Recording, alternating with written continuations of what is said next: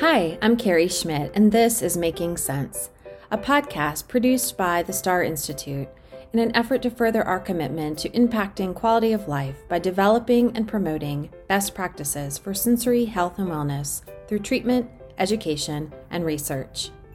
Occupational therapy best practices ask us to integrate knowledge into practice. On this season of Making Sense, each episode offers a different conversation aimed at translating the most current research into clinical action for occupational therapy practitioners. This season of Making Sense is sponsored by Calm Strips. Calm Strips began as a small piece of blue tape wrapped on the founder's finger. He looked a bit silly wearing the tape, not to mention he had a lone sticky finger at the end of the day. So then came the idea to create something that you could stick anywhere and take everywhere, you may need a little bit of calm. Calm Strips is unwaveringly dedicated to their mission to further destigmatize the need for support and help. Calm Strips take a bit of calm with you everywhere.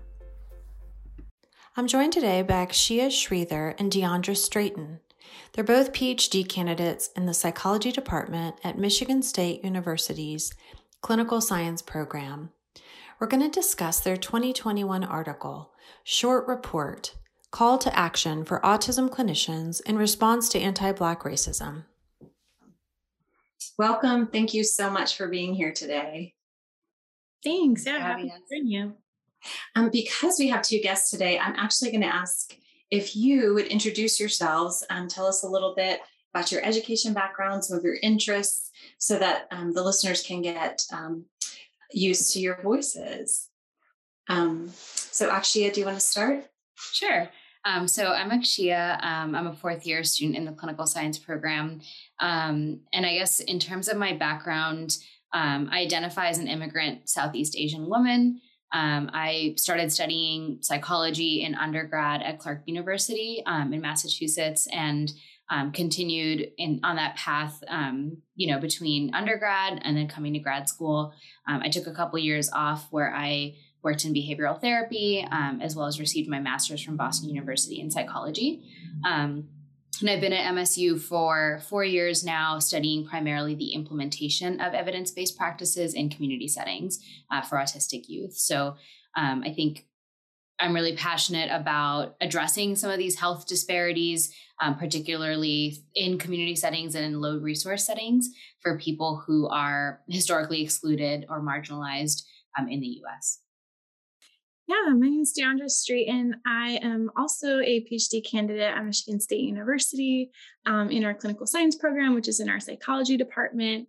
Um, I have a master's degree in clinical psychology from Michigan State and a bachelor's degree in psychology and educational studies from Swarthmore College in Pennsylvania. Um, I also have my pre-K to fourth grade um, teacher certification in the state of Pennsylvania as well.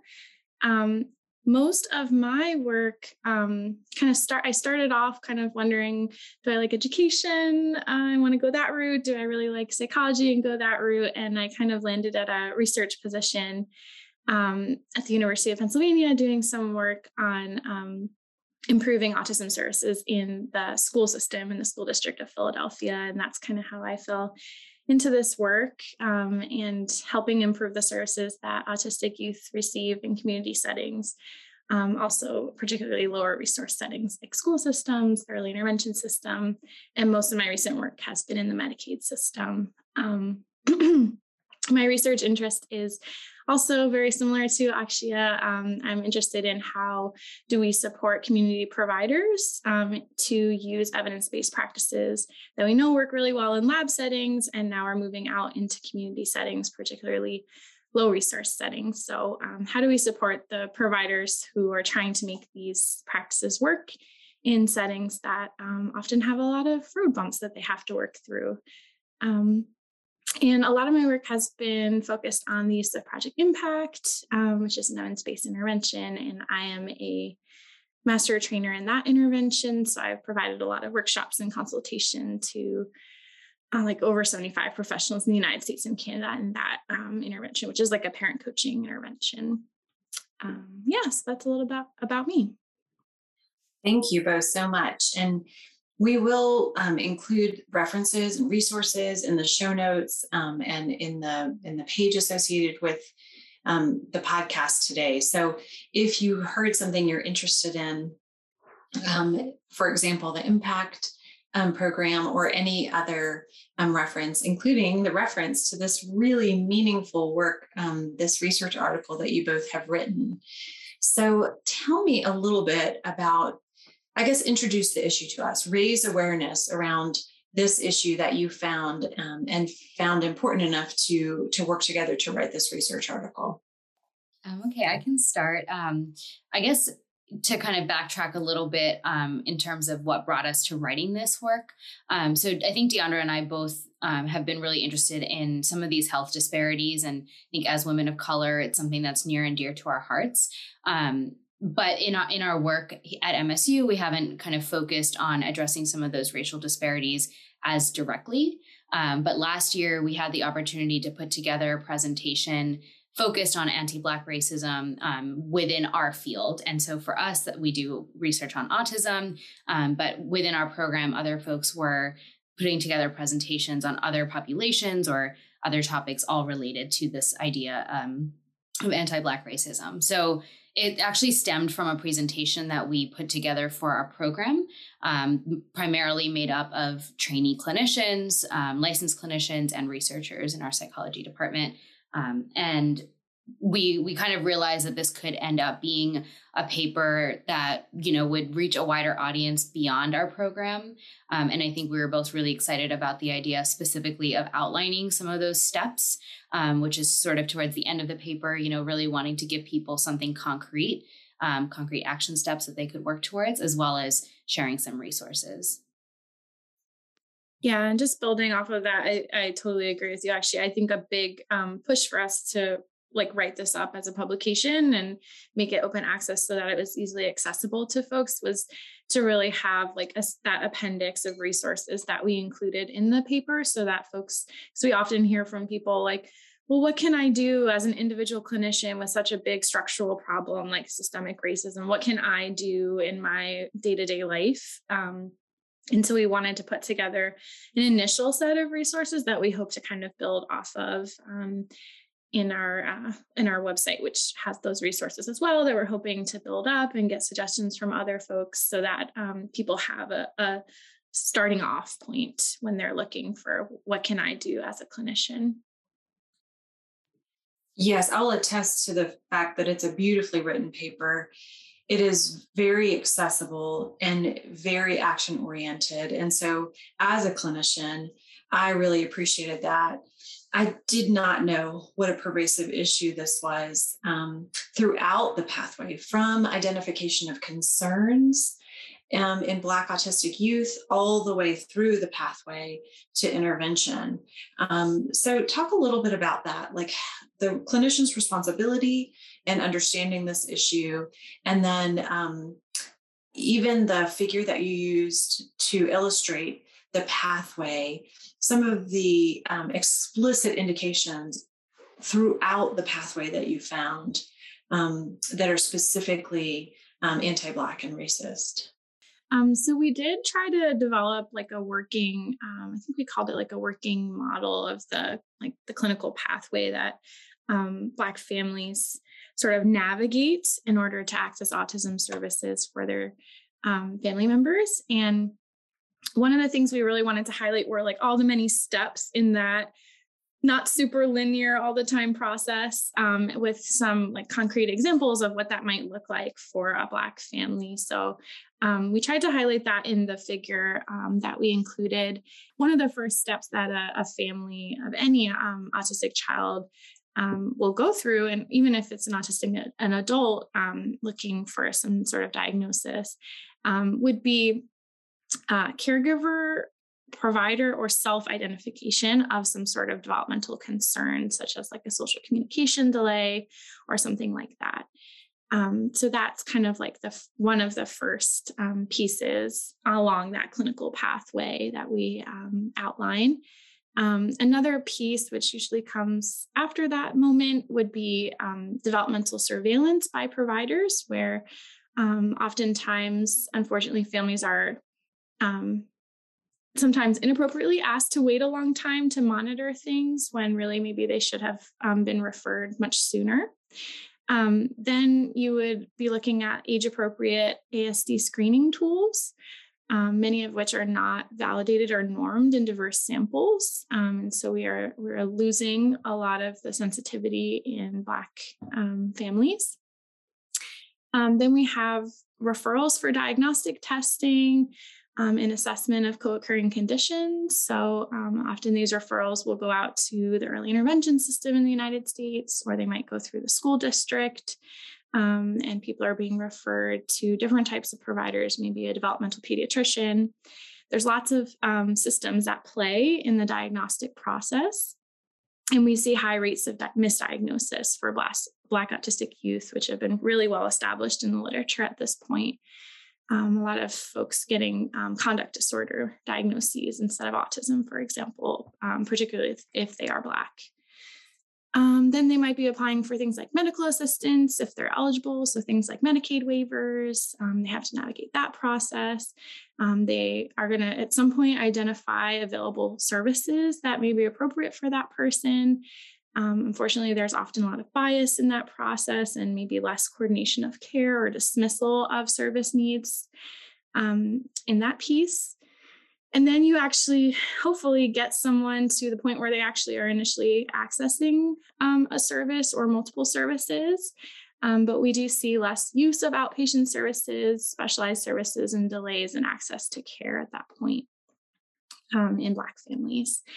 And then um, from that point, it's not all smooth sailing even at, even still um, we see sort of families having to continuously decide whether they want to obtain or receive services or continue receiving that service depending on their experiences with those providers who often lack cultural humility um, and may make the families feel more or less comfortable um, continuing in those services.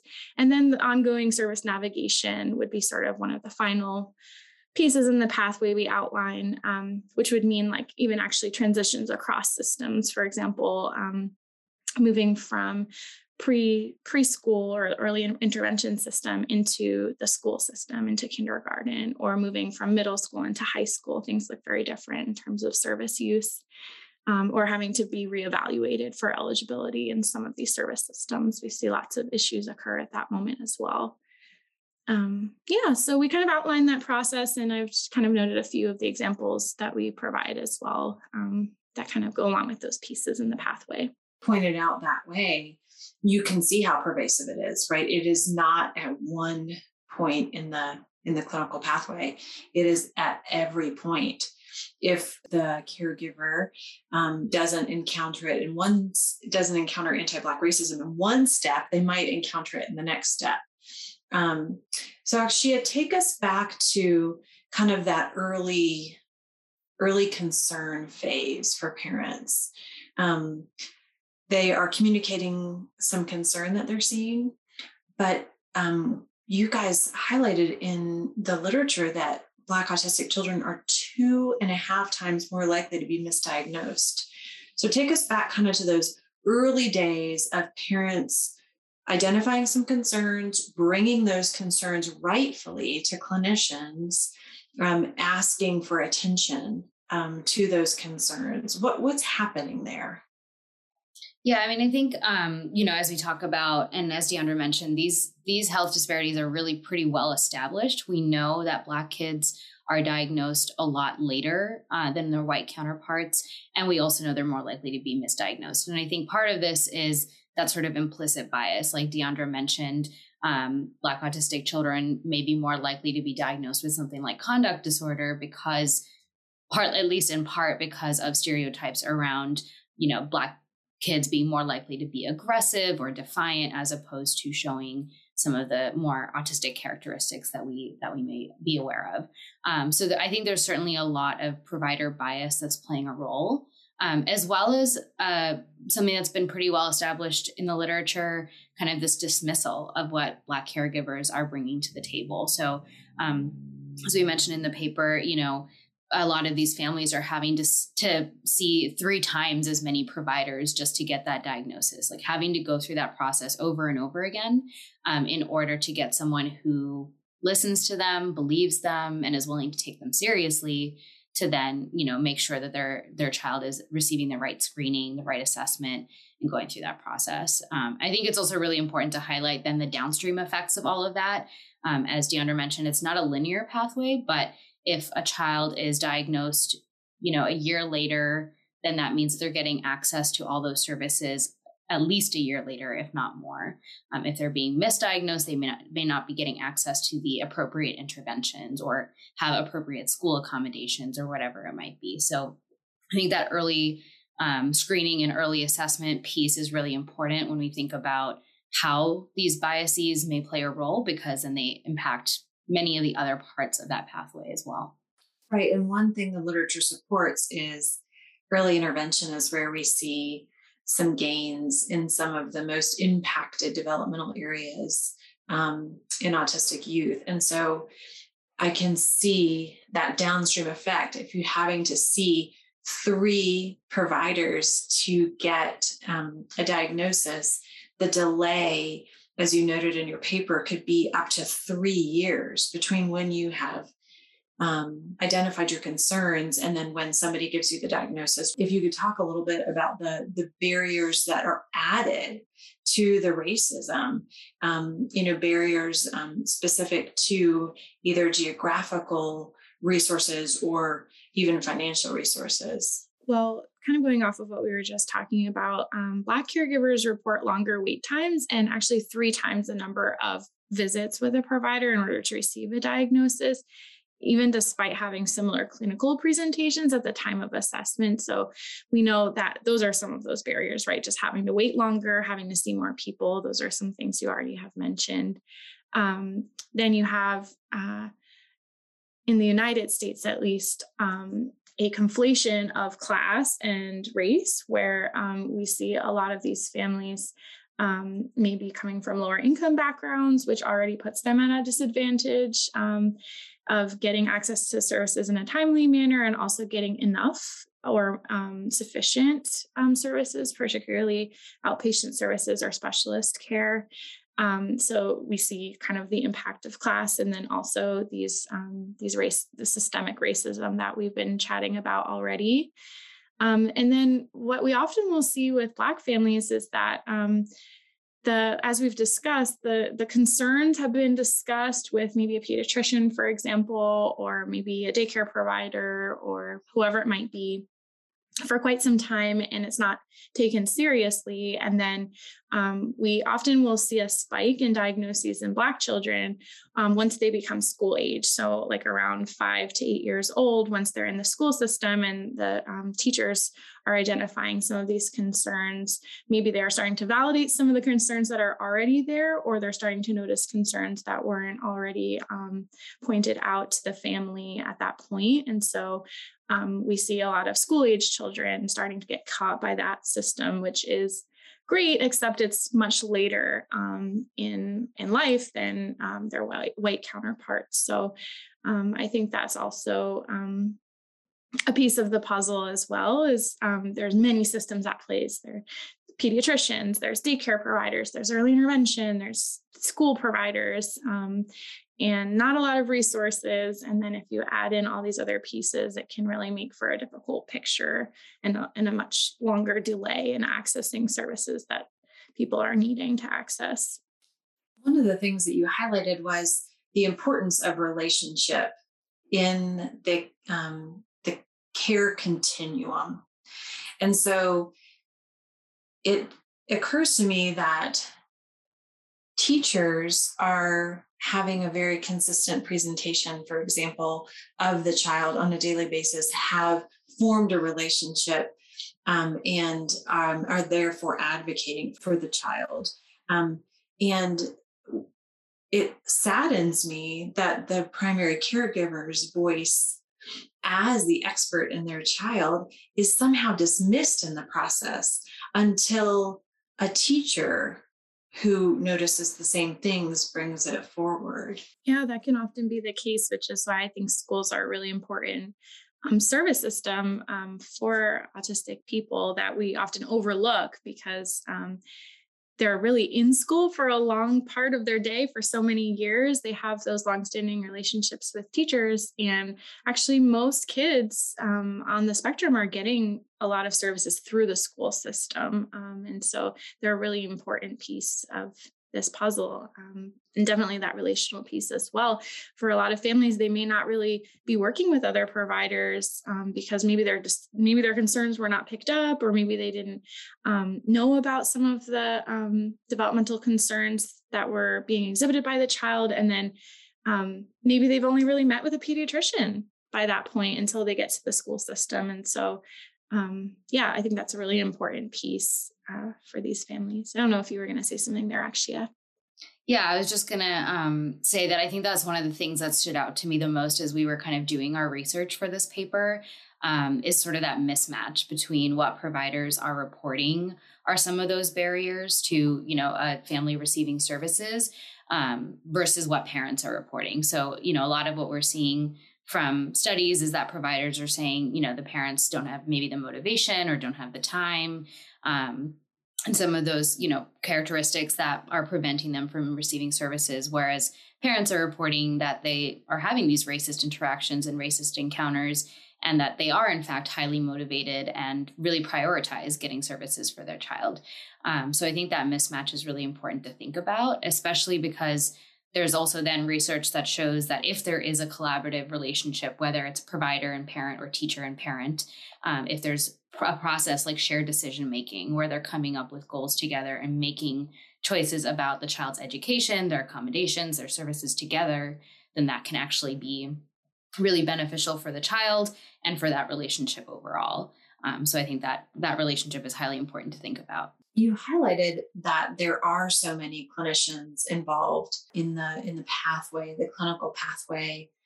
Um, there are a lot of opportunities for clinicians to recognize their duty um, to educate themselves about the intersection of anti-black racism and autism. You do a beautiful job in this paper of making very explicit recommendations and calls to action around um, how we can all work for systemic change. So I would love if we could just go through the call to action steps. Just tell us what you found. What can we do to be a force for change in this broken system? Sure. Um, I can start us off, um, and I'm just going to kind of go in order in the way that we talk about it in the paper. Um, I think the the very first thing that came to our mind when we were trying to think through like what have we read? What do we know um, from the literature? What are we seeing in other similar type of work? Um, is really this inclusion and amplification of the voices of whoever is being impacted right? So i know in the autism world we're talking a lot more now especially about um, really listening to actually autistic people and, and including them from the get-go whether it's in the research process or in clinical work or in the education system, whatever it might be. Um, and similarly, when we're trying to address anti Black racism, I think really making sure that we're amplifying Black autistic voices in our work, um, whether that's a clinical organization or whatever your, your setting might be, um, really involving the people who are going to be impacted by the decisions that are being made, um, whether that's you know serving on an advisory committee or um, whatever role, leadership role or um, stakeholder role they can take on. And I think related to that is to make sure that we are also then um, compensating people for their time. So if you're going to hire or ask somebody to, you know, serve on a committee or something like that, we really need to make sure that we are um, adequately compensating them for their time and not just asking for free labor. Um, so that was one that I think we tried to highlight. Yeah, absolutely. And then the second one um, would be continuously learning and acknowledging the ways in which your specific discipline has perpetuated anti Black racism and is continuing to perpetuate anti Black racism. And, um, you know, that's going to be dif- different for each discipline, but um, it's going to be present in each discipline. Um, and some uh, recent work actually in your field, I was just Googling, Google scholaring a little bit before our meeting, um, has come out some really um, great work in the last couple of years that I'm happy to share some of the references I found. But um, I guess the Journal of Occupational Science recently had an anti racism virtual issue and a position statement to mobilize against racism. There was a um, a paper by um, Marie-Lyne Grenier um, about cultural competency and the reproduction of white supremacy in occupational therapy education. Um, there are some commentaries about that um, anti racism pledge by folks like Dr. Kronenberg and um, yeah, there's a few of those types of papers that would be really helpful. Those are the kinds of things we're advocating, you know, thinking about your specific discipline and your setting. Um, what are what is the history of racism in occupational science, for example? What has it looked like up until this point? What does it look like currently? Um, and knowing that history and teaching that in pre-service um, training, so like graduate school, but also um, continuing education and in-service training um, for folks who are out in the field already and have already graduated, knowing that discipline-specific history and um, you know having that knowledge so that that doesn't continue to be perpetuated in your field. Thank you. Thank you for making that field specific. And we will um, gather those resources too and include them in the show notes because, um, again, you are so gifted at making this um, accessible and actionable. And so everybody listening can go and, and access some of these resources specific to um, our discipline. Um, so, talk a little bit about um, the third step, which is um, cultural humility. Sure. Um, so, you know, I think people have different sort of terms for for this cultural humility, cultural competence, things like that.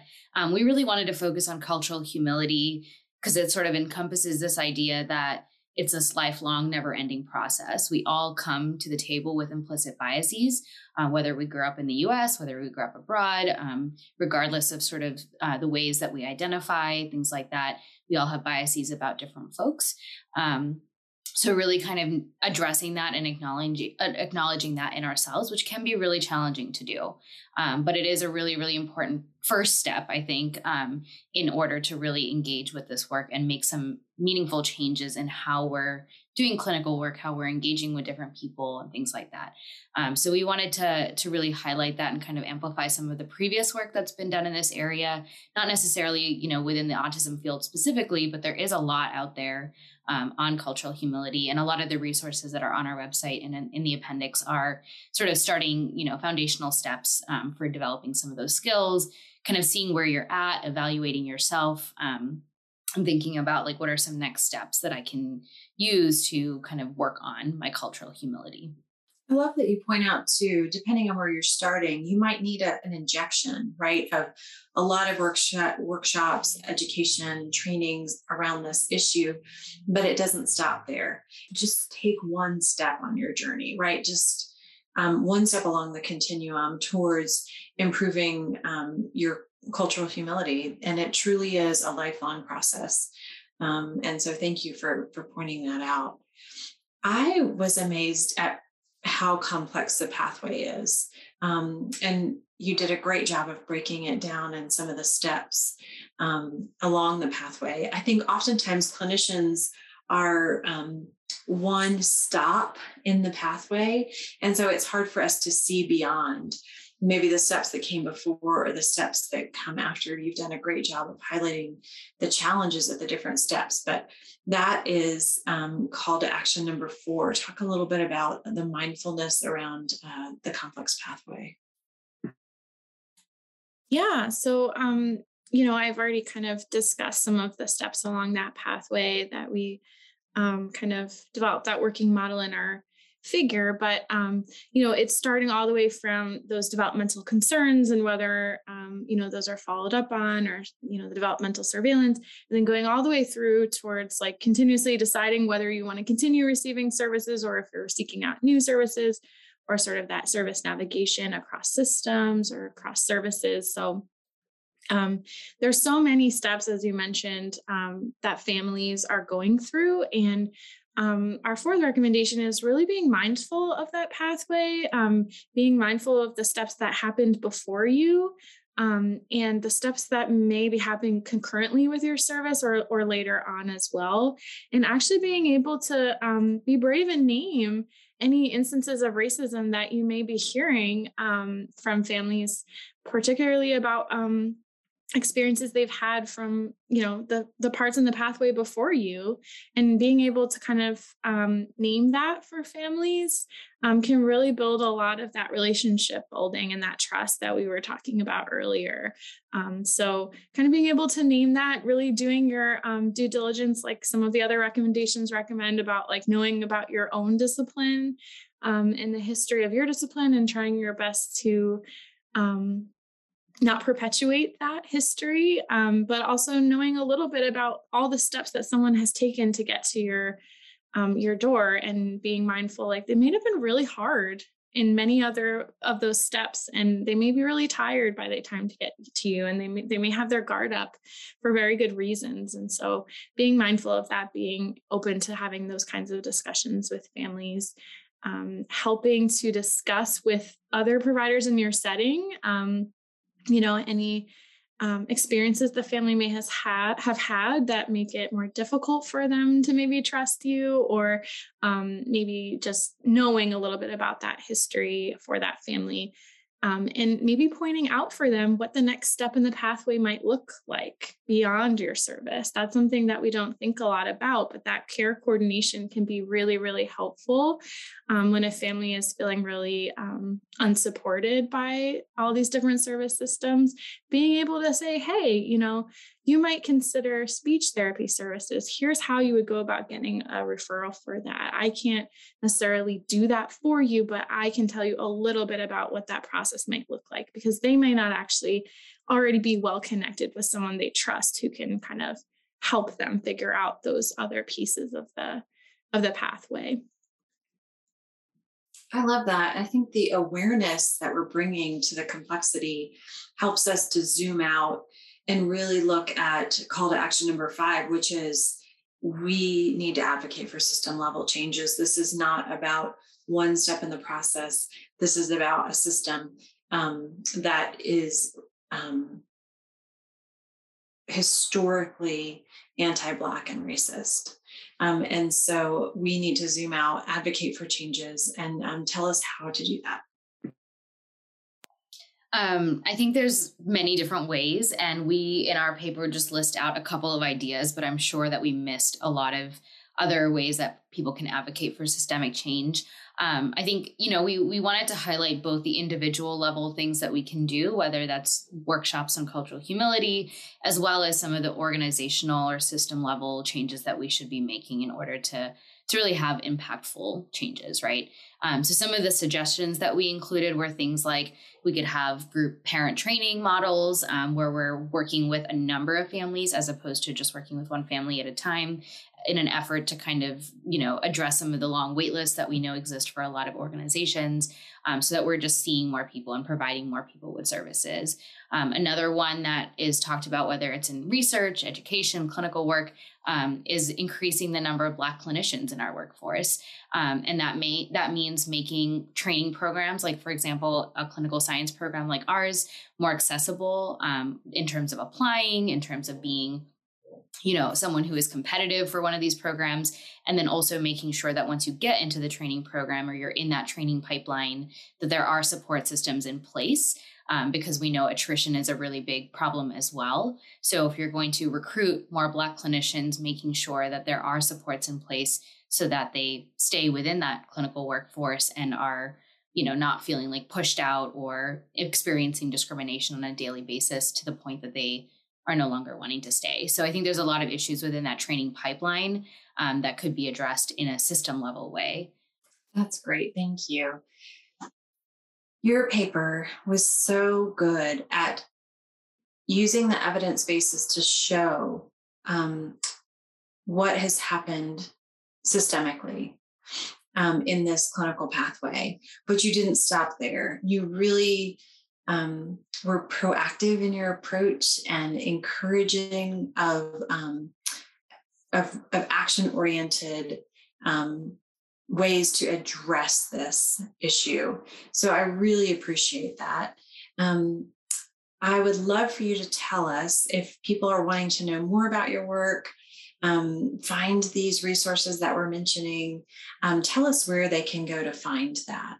Well, we have taken the resources at the appendix of that paper we wrote um, and put it into a website that we're hoping to kind of expand and build out um, with some discipline specific resources and other resources that we can kind of crowdsource from other clinicians, other researchers, um, folks who are interested in um, helping support other autism clinicians um, in this stuff. So um, there is a website that um, we can share with you um, to hopefully put along with the podcast. It's hosted on the MSU Autism Lab webpage under the resources tab. Um, so that I'm not going to tell you the very long link name, but if you go to autismlab.psy.msu.edu, um, that you can just navigate to the resources tab and um, click on the anti-Black racism resources page, which is the page that we're kind of updating currently.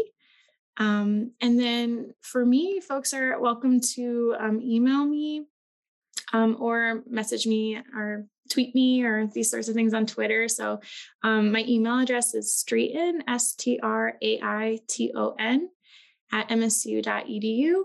And my Twitter is my first and last name. Um, so it's at D I O N D R A S T R A I T O N. Great. Um, yeah, I think I think if you guys are interested in looking at that website, that's really where we're hoping to house a lot of these resources. Um, and if there's any listeners um, that you know have any to add, we really are looking to continuous continuously grow this database.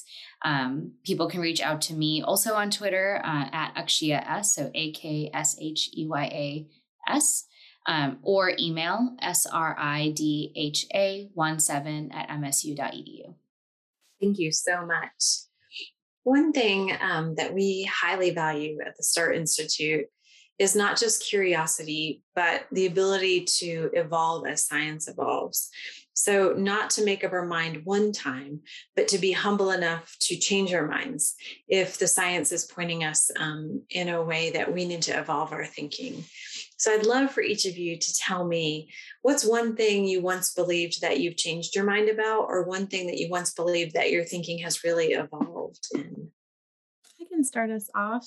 I guess, kind of along the lines of that um, clinical pathway we've talked about. Um, Actually, and I also do have a client caseload as well, even though, um, you know, we're training, um, we're in training to be psychologists. And so we do carry some clients on our caseloads. And um, I've worked with um, some Black autistic clients um, in my caseload, and actually just getting over the um, discomfort when I'm hearing some reports of things happening, maybe at school or maybe with the medical system or whatever system it might be, um, and being like, hmm, that sounds like that could have been like a biased provider. That sounds like that could have been structural racism at play.